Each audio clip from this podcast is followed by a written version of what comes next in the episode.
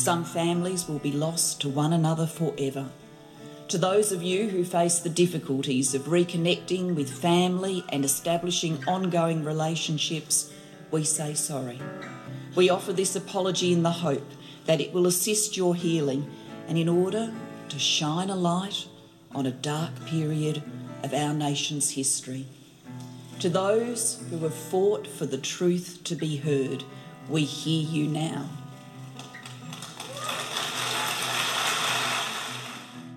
You're listening to Adopt Perspective, a podcast for anyone affected by adoption.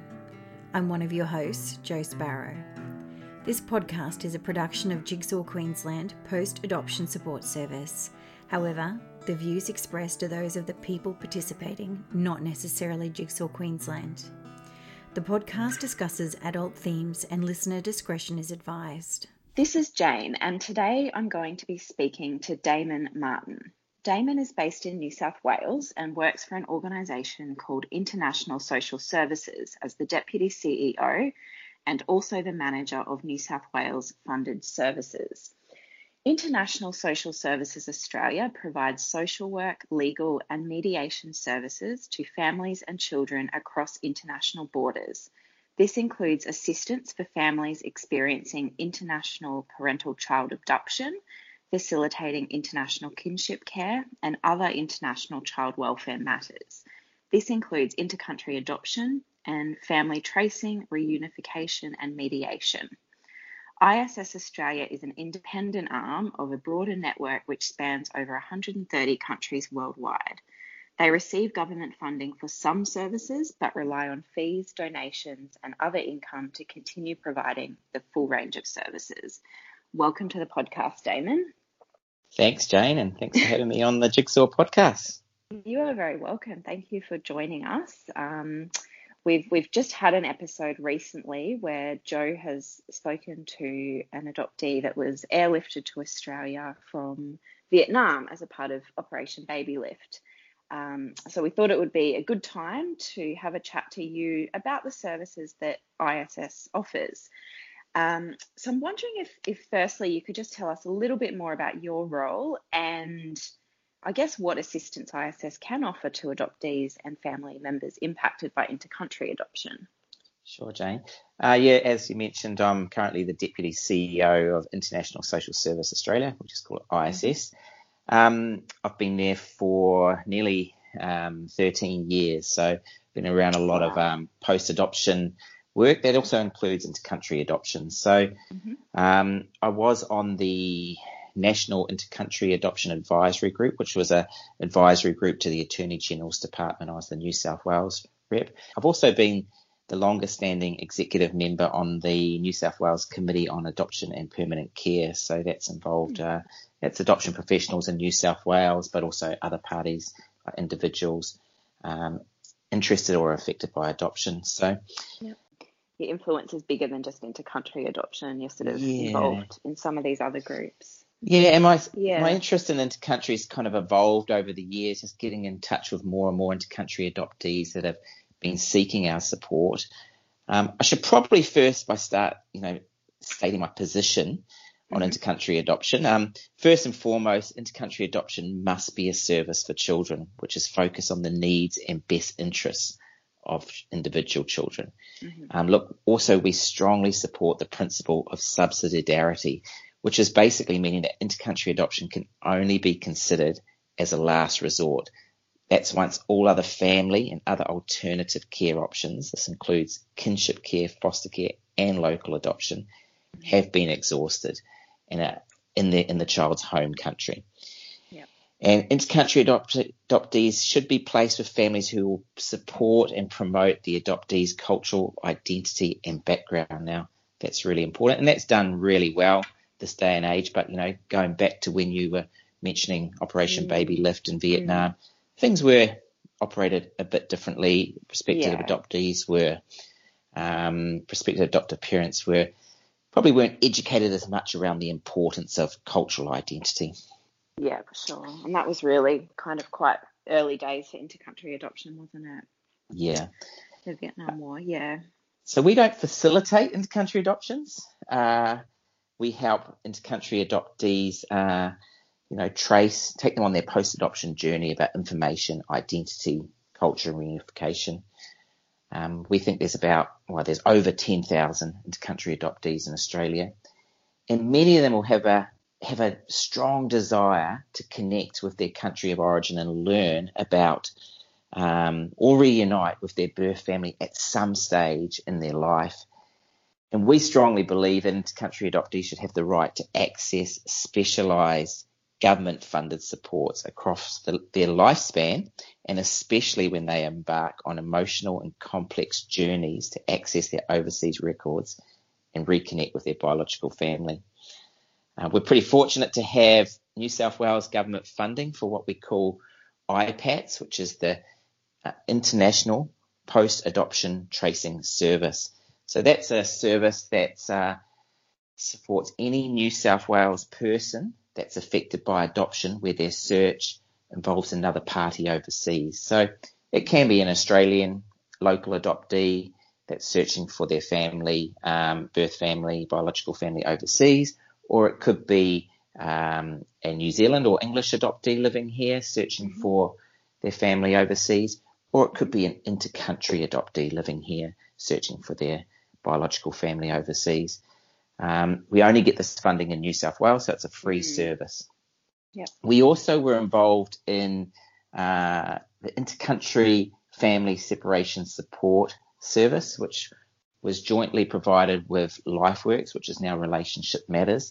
Uh, that provided um, more localized support. We provided the um, what we called the information and support aspect of that, which was um, basically providing um, practical and emotional support to families that have adopted uh, children from overseas.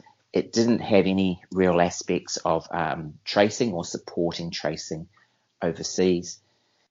And then in uh, September 2016, we launched a DSS funded, uh, it was called the Intercountry Adoption Tracing and Reunification Service. So this was a specialised tracing service, national free tracing service for intercountry adoptees here in Australia, helping them access their records and search for um, biological family overseas. So um, it was amazing to get this funding and launch this first of its kind service mm-hmm. in Australia.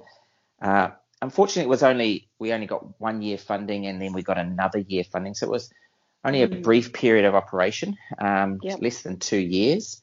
Mm-hmm. But with like little service promotion, we got um, over 240 clients. So it just sort wow. of showed the need that they want support to access um, records overseas and find their family.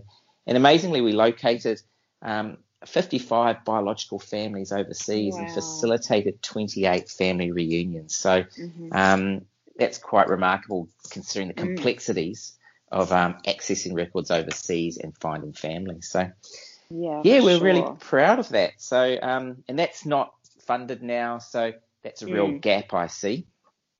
Yeah, and it's certainly a gap for us when we're when we have people contact us um, that are affected by intercountry adoption, and we sort of have to say to them, look, there isn't a funded service at the moment unless you're in New South Wales. Um, I think I have a feeling uh, people can can people pay for a service, Damon, um, for your assistance, or how does that work at the moment if they don't fall within that funded service? Well, the issue is that when we mm. did have that two year service, we established yeah. a lot of really strong links with searchers mm. overseas. We're part of an international network of members around the world, but a lot of our members in the countries where Australia um, has adoption programs or previously adopted adopted um, children for, from. Mm-hmm. Um, we our networks weren't so strong, so we had to forge new relationships with um, mm-hmm. searching partners, and we had to pay them and get them to do the actual on the ground casework, mm. like go out to the villages, put up posters, uh, oh. you know, like uh, access records. So it was really on the ground social work, and we actually we're losing those links now because we just can't afford oh. to pay for them anymore. Yeah, Wow, that's trick very tricky, isn't it? Yeah. Hey, the other thing I was going to mention too, when we had that funding, is we were, we yeah. were able to um, produce a book called The Colour of Time. Um, mm-hmm. It's a collection. It was done um, in collaboration with Lynelle Long, who's from Intercountry Adoptee Voices and the Benevolent Society.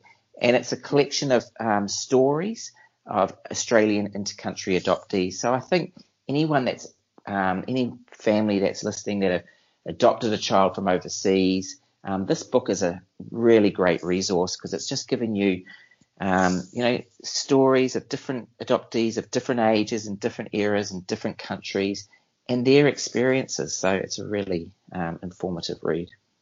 Absolutely. We'll post a link to that in our po- podcast notes um, because I have had a look at that and it's a great book and a great resource, um, probably for adult adoptees as well. Exactly. Um, yeah.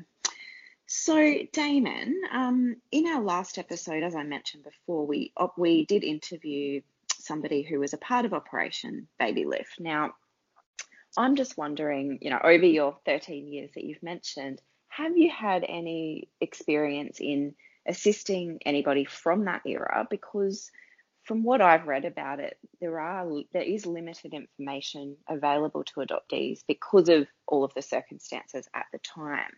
And I and you know, I wondered firstly if you'd had that experience, and secondly, even if you haven't, where would you suggest an adoptee could start if they didn't have much information, um, I guess, about their family of origin? Yeah, thanks, Jane. Um, look, we we dealt with a number of Operation Baby Lift intercountry adoptees when we delivered the intercountry adoption tracing service, um, and there were some huge challenges over there. We were fortunate mm. to engage a uh, Australian intercountry adoptee who now lives in Vietnam, mm. and she was able to be our searching um, support over there. And mm-hmm. so she was excellent. Like she lived and spoke Vietna- Vietnamese, but she also was adopted here to Australia, mm. so she mm. had real understandings of the issues and That's could really great. connect with the um, the adoptees. So um, she was um, unbelievable in terms of what she could do, but there were some huge challenges in terms okay. of just accessing records. You need to um, you know, pay the government official to get access to the records. Um, you have to go out to the villages. You have to put up, um, you know, posters or flyers saying wow. you're looking for this person. Stuff we wouldn't dream of doing in Australia, yes. but yeah. that's how searching is conducted on the ground in those sort of developing countries. Now, yeah. look, we, I think for the clients that we did have, um, I don't know if there was any family reunions, but you know, you've mm-hmm. got to take little outcomes as they come. You know, there were some yep. clients that got, um, you know, their family registration um, certificate or they got mm-hmm. their um, baptism certificate that had their mm. true date of birth. Now that's um, for them that that's like gold. You know, that's yes. just a piece yep. of information that really just helps them sort of understand their early early life. So yeah, yeah that was amazing. Yep. Um, we also just I'll tell a little story. We had yeah. this um, this client, I'll call her Annie, um, yep. and she was born in Vietnam in '68. Um, mm-hmm. she was born with a condition that led to her blindness, so she was abandoned mm. outside an orphanage. She was four when she came to Australia, um, and she came just before baby lift, so she's you know not on the baby mm. lift plane, but she's mm-hmm. just before that. Look, at a nun, an Australian nun that was over there, made it her mission to rescue Annie, fly yep. her to New, fly her to Sydney to treat mm-hmm. her um, her eye condition. But then once it was too late to, doctors realised here it was too late to save um, Annie's eyesight. Mm-hmm. The Vietnam War had reached its climax and it just was too dangerous for, for Annie to return. So she was yep. enrolled as a as a boarder here in a school for visually impaired in Sydney. Wow. And on holiday, she was shuffled, and weekend she was shuffled between lots of different foster families. She mm-hmm. she experienced up to 20 different foster placements, and, and some of them were quite brutal, to be honest. Oh, so she didn't have a good experience. Um, she did have one um, good experience with a foster parent, and one this foster parent decided that she would adopt um, Annie, mm-hmm. and um, this was a good placement for her. She she enjoyed it and she felt safe in it. However, her adopted mother died five, le- five oh, years after the adoption. Goodness. Yeah. So some real trauma for Annie. Mm. Um, we actually started working with Annie, and we um, were able to. Um, there was a Vietnamese documentary that wanted to. It was sort of like Find My Family in Vietnam. That wanted to okay. do a story on Annie and bring her back to Vietnam. And because she was blind, um, she needed support. So one of our social workers travelled with her to mm-hmm. Vietnam and took her on this journey where they went back to the um, to the orphanage and she met the nuns that used to look after her. Um, she was one that actually found her baptism certificate and worked out her real date of birth. So that was something that was done over there too. Um, look, she hasn't found her family, and mm-hmm. that search just keeps on going. But it just shows, you know, that whole experience was life changing for her. It was something that actually, you know, gave her some hope and some yeah. dreams to go get back to her culture, feel connected, be supported. So I think that sort of gives you an idea. You know, like this hasn't yeah. been the wonderful experience for her in Australia, but mm. here's been an opportunity to, for her to go back be around her people, learn yep. a bit more of her culture. You know, she doesn't speak the language. You know, it's really difficult. Mm. Mm. I see what you're saying. There's that other cultural layer, isn't there? So even when people aren't able to necessarily find their family, there are other steps um, that can help them to reconnect with their yeah. culture, country. Yeah. yeah. yeah, And it might be for some that they don't actually, they just want to go there and actually yeah. be around, be in the, be in the in the environment where they were where they were born so they can sort of yeah. they can smell and they can eat and they can hear the voices of the language where that they come from and that for some is as good as you know mm. finding family that's part of their journey part of the, yeah yep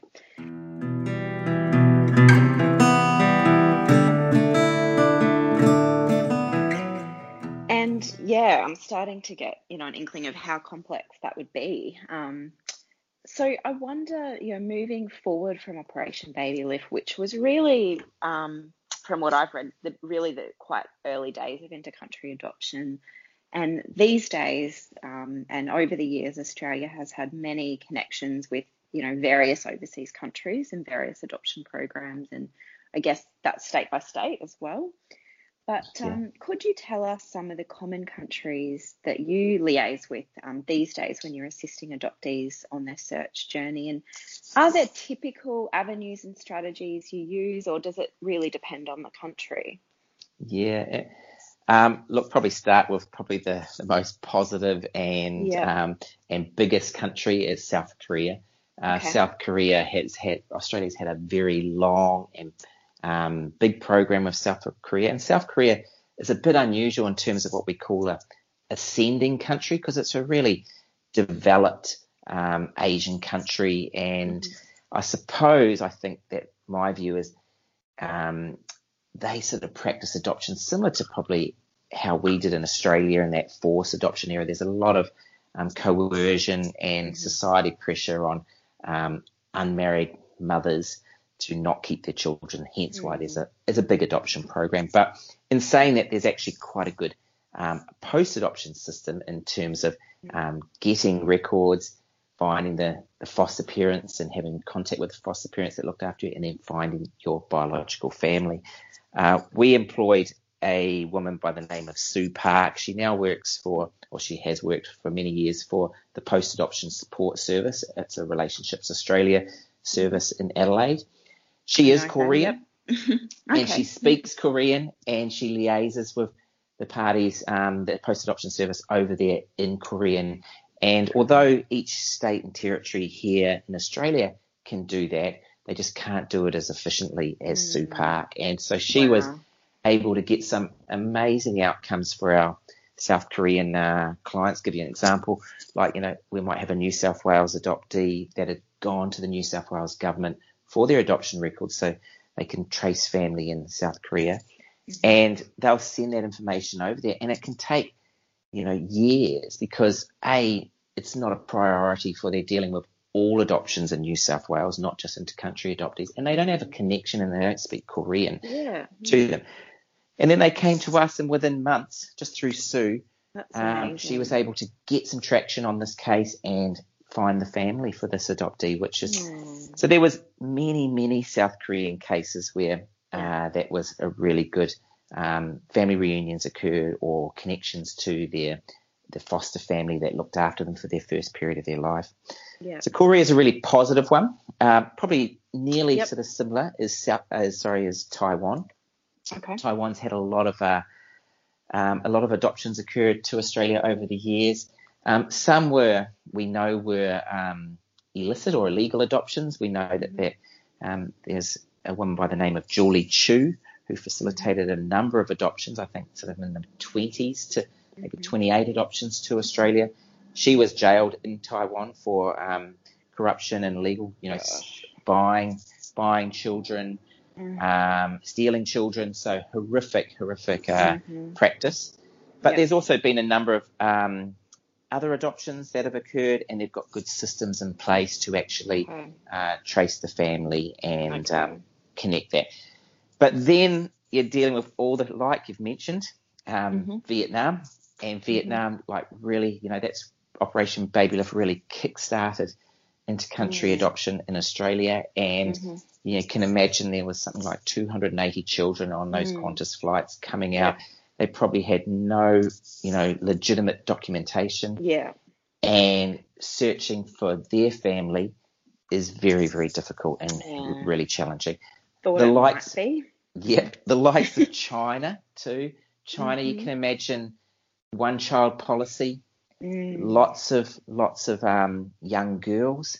Um, obviously, in Chinese culture, having a having a son is you know really mm-hmm. important for their um, for the parents. So lots of girls that are abandoned and mm-hmm. then placed for adoption. So when you're abandoned, you you know you don't have any details of mm. who is who is your biological parents, what is your real yeah. name, what is your birth date, all those issues. So when we're tracing in China, when you haven't even got a a name or you know who you're searching for, it's you know incredibly challenging. So you're doing different things like you know, going out to the spot where the child was found.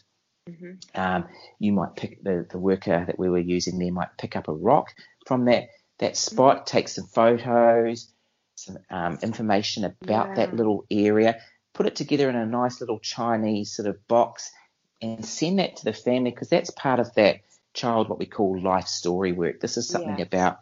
They might put up some flyers too to say, look, where this child was abandoned on this this date on this um, this time, just to give that child some hope. There is some searching going on, but as you can yeah. imagine, the likelihood of finding that family yeah. is incredibly difficult. Oh dear. Um, yeah, absolutely. But it is Ethiopia, nice to hear. Yeah. yeah. Go ahead. Sorry. Right. Um, Ethiopia, big program with Australia too. Number of mm-hmm. Ethiopian mm-hmm. children come here, so we're dealing with a lot of um, Ethiopian cases. Probably more more an oral um, history in terms of yeah, their record keeping might have been somewhat poor. Mm-hmm. Um, so some real challenges over there, but we did engage a worker who was um, involved in facilitating the adoptions here to Australia. So he had a lot of knowledge of how things worked and was able to go out to those old orphanages. And um, we actually surprisingly had some quite amazing um, results in Ethiopia with mm. family reunions even occurring. So um, that was quite astounding for the, for that country. India is a huge challenge, um, mm. not only because um, they actually have legislation in India that prohibits third party searching. So it basically means using like an intermediary or someone like an ISS rep to actually conduct the searching in Australia, I mean in India. So um, look, there's huge issues there. There's a lot again, but like Taiwan, there's been orphanages that um, staff members have gone to jail for being involved in corrupt, illegal practices.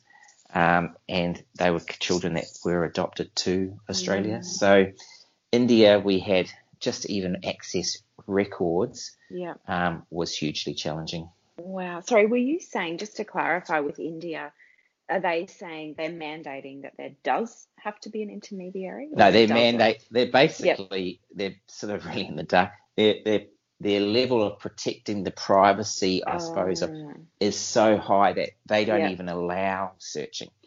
They don't oh, even allow okay. a, a, someone like coming in and actually right. um, trying to search on behalf of an adoptee in Australia for the family. Yep. So okay. that's a huge challenge. And is that because they're, yeah, as you say, it's privacy concerns and it's just the um, the culture in that country around yeah. those practices? Yeah, maybe? perhaps, yeah. yeah. Okay, all right. Yep. So it's very individual, country by country. Yeah, but I guess the exactly. thing is, you've got that knowledge so that when someone comes to you saying, I'm from this country, you at least know a little bit about how that how that can look and yeah, and we, to point them. Yeah. And we, you know, look, we were pretty, we were fairly new to it too, and we learned a lot yeah. in those two years. We're still sure. learning.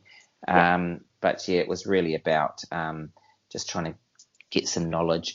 Look, yep. the other thing that there's the intercountry adoptee community, the peers themselves have mm-hmm. um, an unbelievable bank of knowledge, especially if you've mm-hmm. gone on that journey yourself, and they're really open to connecting with uh, other intercountry mm-hmm. adoptees and sharing. So look, I'd always suggest, you know, also finding another intercountry adoptee, say yeah. if you're from the Philippines, another yep. Filipino might have yep. done a search. How did they do it? But, you know, peer support is is invaluable, but it's really mm-hmm. complementary. I think you still need some professional support along the yeah. way to navigate that. It's an emo- as you know, in just local adoption, yeah. it's an emotional yeah. roller coaster. It's hugely complex, and and that actually links into my next question because you know I know how complex it is, even just at a domestic level when you're dealing with the same country. Um, even when you're dealing state by state, there are differences, and it can be incredibly frustrating, even sometimes doing birth deaths and marriage searches when you don't know which state someone's ended up in. But when you've got that, you know, cultural barrier as well and language barrier, it's not just the search that's complex, but if you do manage to find a family member, I guess I'm wondering if you could tell us a little bit about how that can pan out when you've got a language and a cultural barrier. Um, yeah, yeah, yeah. And look, that's why we always utilise local workers mm-hmm. in those countries to not only do the searches because they, you know, they understand the systems, the avenues, the tools, they understand the legislation, but they understand the, the cultural nuances to um, that country. Uh, they can support the country, um, the family members in their language over there. So how we would work is we would be dealing directly, we'd be supporting the inter-country adoptee here in Australia and liaising with our partner, our member, or our searching contact in that country overseas, and then they would be liaising with the family member and trying to facilitate that chain of communication. So, for, for most cases, um, there is a language, well, you know, there's a language barrier in nearly all the cases, so it needs yeah. someone to be trans. Yeah. It's real issues there. So how do you build a relationship, mm-hmm. a really meaningful one where you can get really deep and have it sort mm. of ongoing when you have to communicate yes. through someone else all the time. So, yeah. you know, that might work in the first few contacts, uh-huh. but going forward, how do you do that? Absolutely. And um, that's sort of the the challenges that they're navigating is if there is a you know people might think look you know the reunion or finding the families the you know that's the outcome well it's sort of the start of the mm, the next yep. stage and then you've yeah. got all these challenges too and they they often think because the adoptee is from Australia or lives in Australia, mm-hmm. um, they're they're far more um, well off and yep. they've got this sort of capacity to support and help mm. the family over there. And then there's those sort of those lines that really sort of um, I suppose start to sort of cloud the relationship and how they yeah. can form that when they're being asked for financial contributions. Adoptive parents will find that too if they're support. But intercountry adoptees, as an old, as an adult, you know, they'll have to navigate yep. that as well, which is really difficult. Yeah, and I've certainly heard stories um, like that. And I remember the first time I heard a story, you know, where I, I heard that this intercountry adoptee had been asked for money. I was quite horrified until I realised that that's actually a cultural norm in a way that if if a child had grown up with their biological parents in another country and then they'd move to Australia as an adult, that would be quite normal um, that they might support their family back at home. Yeah. Um, so in a way, it's it's kind of embracing saying, "Well, you are my child," but yeah, for an adopted yeah. person that's grown up in Australia, where that is not um, really the situation for many people, I, I, imagine that could be very confronting. Um, yeah. So and yeah. you've also got the geographical challenges too. You know, you can you you might end up going mm-hmm. there and meeting with them face to face, but mm-hmm. how do you continue that relationship mm-hmm. building? Yeah. And you've got the language barriers. You're you're culturally not really understanding how how things work in that country, and and you you're then also trying to sort of build that when you come back. See, yeah. you need to have to, you know, like any any relationship, you've got to spend that that time to build mm. it and mm. be around that person. And geographically, you're always going to be challenged if they're in Ethiopia yeah. and you're in Australia, how, or they're in India. How are you yeah. going to keep going back there or going? And they're you know, they're unlikely to come here too. So it's yeah. really you going yeah. there all the that time. That makes sense. And I suppose when you go somewhere to visit someone, that's very different from living in the same city or country and seeing each other on, you know, yeah. sometimes maybe even significant days like birthdays or everyday things. Yeah. Um, it's a very different relationship to when you visit a country and maybe visit for a week or two and then go home again. Yeah. Um, and there's actually a large. Go ahead. Sorry. sorry. No. there's a, there's a large cohort of uh, South Korean adoptees, mainly from America, but that mm-hmm. they live in Seoul. They've gone back, okay. and yep. you know they might not have found their biological family, but they've mm-hmm. decided to go back and. Uh, I suppose embrace their South Korean culture, wow. learn the language, live immerse in themselves in there, and they're they're obviously very connected to one another because they're you know, they share the same experiences. Mm. So yeah, there is a there's That's a lot that have done that. Yeah. Mm. I imagine learning the language and immersing yourself in that culture. Then, if you did find your family, or even if you didn't, it's a very different experience um, to what I just and, said, where you're just visiting and popping in. Yeah. yeah. And that's why I'd say for language is so important. And mm. and look, if you could do, you know, like we really promote um, for adoptive parents to mm-hmm. give a child a really strong sense of their identity and culture mm-hmm. so they can feel really proud of that as they grow up. But yeah. also to really, um, I suppose, encourage maybe, you know, even not just even encourage, um, maybe even make it compulsory that they do language. You know, there's a lot mm. of things, you know, like, yeah, um, you know, you think of an Australian context where kids have to go to Greek school in the weekend yeah. or they have to go and learn the piano or whatever.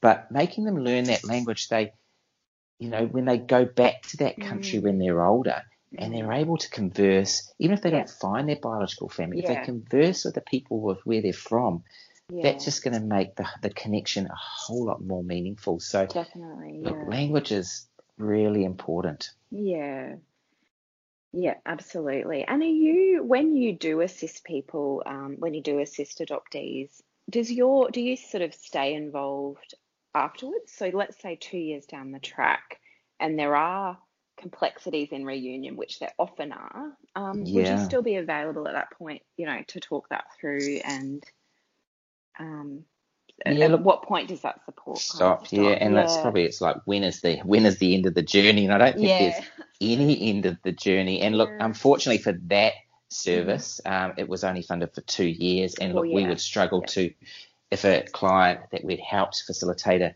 family reunion came back to us now and said, look, we need support, but we'd, you know, we'd, we'd hope to try and help them, but we haven't got the staff and the funding to continue doing it. For our New South Wales clients, yes, we, for some of them, and look, some of our cases are not intercountry adoptees. They're um, just faci- facilitating a, a, reunion in an overseas country. We can remain involved for mm. years in mm. terms of just giving them some guidance and support as mm. the as the issues get get um, arise and they're really struggling. So a lot comes back to funding, and I, I guess that's why it's important. it's always important to have funded services and to have a range of support, like you said, the professional, the peer, Yep. Um, and I guess we also need, and we find this with domestic adoptions, we need uh, local people because people live, not everyone lives in a city um, in Australia, and even local pr- private practitioners if people need that deeper sort of therapeutic counselling support. So yeah. I guess it shows how important it is to keep the networks going and um, make you know keep advocating for that support. Totally.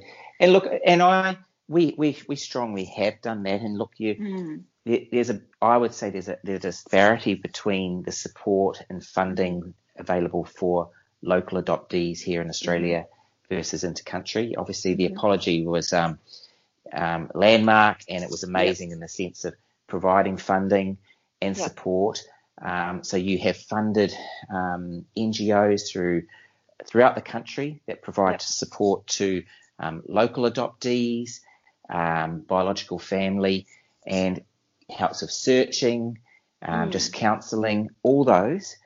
But yep. when you're looking at inter-country adoptees, um, it's it's very difficult. You know, like there's, yeah. for instance, if you lived in, uh, give you an example. Say, if you lived in Queensland, where you are, yep.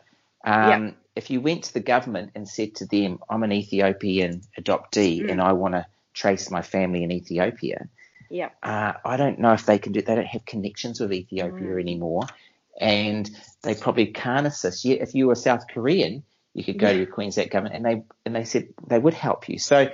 it's it's not equitable, not even with different yeah. countries of in, um, intercountry sure. adoptees.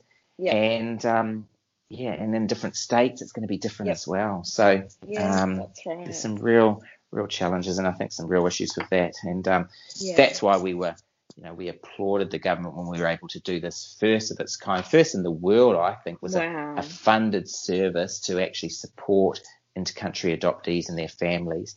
And I should yeah. say too, interestingly, nearly half our cases were actually mm-hmm. parents searching on behalf okay. of their intercountry adopted child. So that showed the a real shift in, I suppose, the education of uh, adoptive parents and showing, look, searching now is really important because it's important to my child's identity for their life story work. And if we wait and wait and wait, the records are going to be harder and harder to get. And for the child to see that the parents are doing that for them, um, mm. I think is really powerful. So, yeah. you know, just thinking that it was all adult intercountry adoptees yep. searching, it wasn't. Wow, that's great to know. Yeah.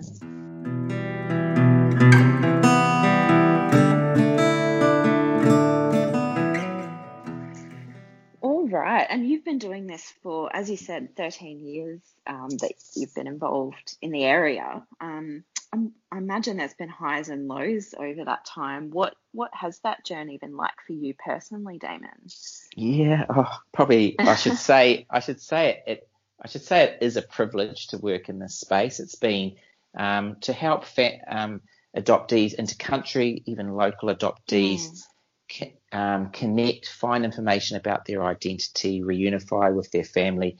Um, it's life changing for them. So mm. it actually it's a real privilege to be part of supporting them on that on that journey. So there's been some massive highs, and um, yep. I suppose the one that's really sticking out to me is um, I had the opportunity to um, take a young Indian um, adoptee back to India to find her family. Now, it was a very similar scenario to um, the Lion movie, yet it oh, wasn't wow. filmed and it wasn't on camera. so it was basically similar. She came from central India. She was adopted out to Australia um, as about, I think she was about 10, so she had mm-hmm. memories of her village. Wow. Um, and she knew where the village was. We were able to um, again, similar to Lion, look at it on Google Earth, say, look, this is wow. where it is. This is the closest city. We yep. hired an Indian social worker, and I took her back there, and we actually um, we found her mum, which was um, an amazing experience. It also yeah. came with real issues as she learned that her her father had passed away, mm. her brother had passed away, and the challenges have also been in terms of um, keeping that communication with the mum. The mum doesn't have a phone. She doesn't write letters. Um, so it's a real challenge to keep that yeah. connection going. But for for the adoptee to actually at least find her mum and yes. able to connect with her was, and for me to be a part of that and see yeah. see that, it was just something I will never forget. And um, it was that was life changing. So it sounds life changing for not just for her, but for, for you being involved as well. Yeah. So that's yeah. a, that was probably the real highs. We also, you know, there's there's lots of lows too, I should say yeah. as well in terms of yeah. you know there's ones that um, the the intercountry adoptee um, is illegally trafficked.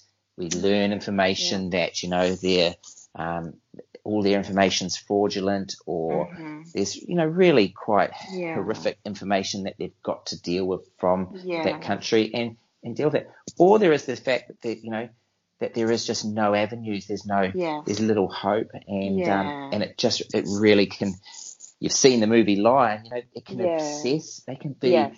it becomes it can take over their life. It's really really important to them to actually find this information. And so it's that struggle of just dealing with your day to day life when this is still really important because I'm still trying to um, you know, access information and find my family, which I, and some of them were adopted when they're older, so they have some mm, memories. So memory, yeah, yeah. I think we might put a link to Lion in our podcast notes for people yeah. who haven't seen it because it's just a good example of what you're talking about and the complexities. Because even in that movie, even though there's a positive outcome, we see um, I forget the main character's name, but we Saroo, see his yeah. brother Saroo. We see yeah. his brother who's also adopted that seems quite to have a lot of challenges. Yeah, yep. quite different experience, yep. isn't it? And it just and, shows. Same. Yep. I and suppose it it's a lot of Go. Go ahead. there you go. No. well, it shows you again. It just everything keeps highlighting the need for support, um, because we often hear in the media all the positive, you know, and all the advocacy that we should have more adoption and, and bring kids in from overseas. But what about this end and where is the funding at this point to support the huge complexities? Um, and yeah, we're very lucky to have that funding um, at the moment for the forced adoption support service and other state funded services, but I guess it's never guaranteed either. So yeah, it yeah. just, the more we talk about it, I guess it highlights we have to keep it on the radar because it's, it's all just incredibly complex. But adding that level with the intercountry, it's just, it sounds even more important than ever. It's, to, it's more yeah. profound, yeah. And look, I think government probably looks at the, the it's declining the numbers and mm-hmm. they continue to decline and so you look right. at the numbers coming in each year and maybe it's not recognized or prioritized in that respect mm. but when you look yeah. and you know this adoptions yeah. you know the issues around adoption take it, it covers your whole lifespan so yeah. these are you know it might be a 40 year old that's come out and Operation Babylift that is just yeah. now going. Yep. Look, my adopted parents have passed away, and I'm, this is really important for me yeah. now. I really want to see if I can, you know, focus some energy on doing a search, and and I and I would like support around that because I yep. don't even know where to start and what to do, and I haven't even thought of the the range of outcomes that you know the issues that I'm going to face along the way. So having the yeah. peers, having the professional counselling and support um, I think yep. is just really it just has to happen. It's really invaluable. Yeah, and you know what? It can be the children of the adopted person as well. We're hearing exactly. more and more from children of adoptees that go, well, my, my mother or father never wanted to search because they've got the emotional level. Yeah. But the children often want to know their heritage. So yeah, exactly. yeah. it keeps going. Yeah. It does. It does. So yeah, yeah. like it's uh, some big issues. Mm. Can I ask one final question, Damon? Um, you know, ancestry DNA and similar sites have become more and more common uh, that people are using those as a searching avenue. But I, it really does depend um, where people are from because the people doing the tests are often, um, you know, might be from in a lot of them are in America. More and more Australians are doing it would that would that be a helpful avenue for an intercountry adoptee? Have you had cases where that has proven successful, or is it still early days with that? Um, yeah, that's a good question. And look, um, there was a very good DNA article that I was speaking mm-hmm. on just recently, which we could put mm-hmm. a link to. Um, it's not specifically about intercountry adoptees, mm-hmm. but it's around adoption. Look, I think the DNA for intercountry adoptees, look, mm-hmm. I haven't heard of any example where it's found biological family, unless it's been, I think I have heard of examples when it's found a, a sibling in a, in a country like America or something. But yeah. you, you got to realize that if you put your DNA on Ancestry or 23andMe, mm. the likelihood that your biological family in India or yeah. Ethiopia have put their DNA on there yeah. is slim to none. Um, so, look, it might be good in terms of sort of, I suppose, confirming some ethnicity mm-hmm. um, around it. Might even find some extended family. I, I would. The price mm. has gone down remarkably, yeah. and I would, you know, still say it's worth a shot. Yeah. Um, actually, I did hear from our Korean expert um, saying that they they have a specific DNA hub that Koreans use. That's not okay. 23andMe um, or um, ancestry, and I, we could put that link on as well, mm-hmm. which Koreans are used. So that's the one that they're using okay. there. So that would have more um, likelihood of finding a family connection. Yeah, yeah. But look, DNA can do some, you know, the science yeah. around it. It can do some quite amazing, amazing things. Yeah. But I just don't like until the DNA companies, you know, yeah. what I suggested in this media article was it'd be amazing if ancestry went to India yeah. and like paid for all the mothers that had lost children. Yeah. To do free DNA swaps, so they they're um Yeah. so they could have their DNA there, and there would be an opportunity. But the fact is that they're never going to have, you know, like well, not never, but they're they're unlikely to have their DNA ever on databases like this. So the likelihood right. of finding someone is, yeah, not going to happen. Well, maybe we should keep advocating for that because I think that's a genius idea. Maybe someone would like to donate some money to do that. Well, I'm sure the DNA companies are uh, making a lot of money, and I think just sort of having a bit of a Yeah. bit of philanthropic sort of goodwill and an ethical goodwill Yeah. to say, look, let's do this and give back. But Yeah, that would be Yeah. great. Yeah. Well, good idea. Um, we might finish up on that note, unless there's anything else um, that you haven't mentioned that you. no, no, that's No. been it's been good talking to you, Jane, and good work Thank on the you. podcast. And yeah, Thank look, I really you. have a um, a good working relationship with Jigsaw, and yeah, we'll Yeah. continue to have one as well. Well, that's right. I, you know, I do um, contact you from time to time because, as you mentioned earlier, there are cases even when it is an Australian adoption when another party may have moved overseas. So we really um, value your expertise in that area because it can get it, very easy to get stuck um, when there's an overseas connection. So Excellent. keep up the good work, and thank you for your time today, Damon. Thanks, Jane. All the best. Thanks for listening to the Adopt Perspective podcast. If you'd like to find out more, go to the podcast page on www.jigsawqueensland.com and you'll find a wealth of information and resources on the website. If you reside in Queensland, you can reach Jigsaw Queensland's Forced Adoption Support Service on toll free 1800 210313 or you can call Jigsaw on 07 33 58 6666. If you live in another state of Australia, you can still call the Forced Adoption Support Service number and your call will be answered by the Forced Adoption Support Service in the state that you're calling from. In every other state, Relationships Australia operates this service. A big thank you to Matt Sparrow for composing and recording our original theme music.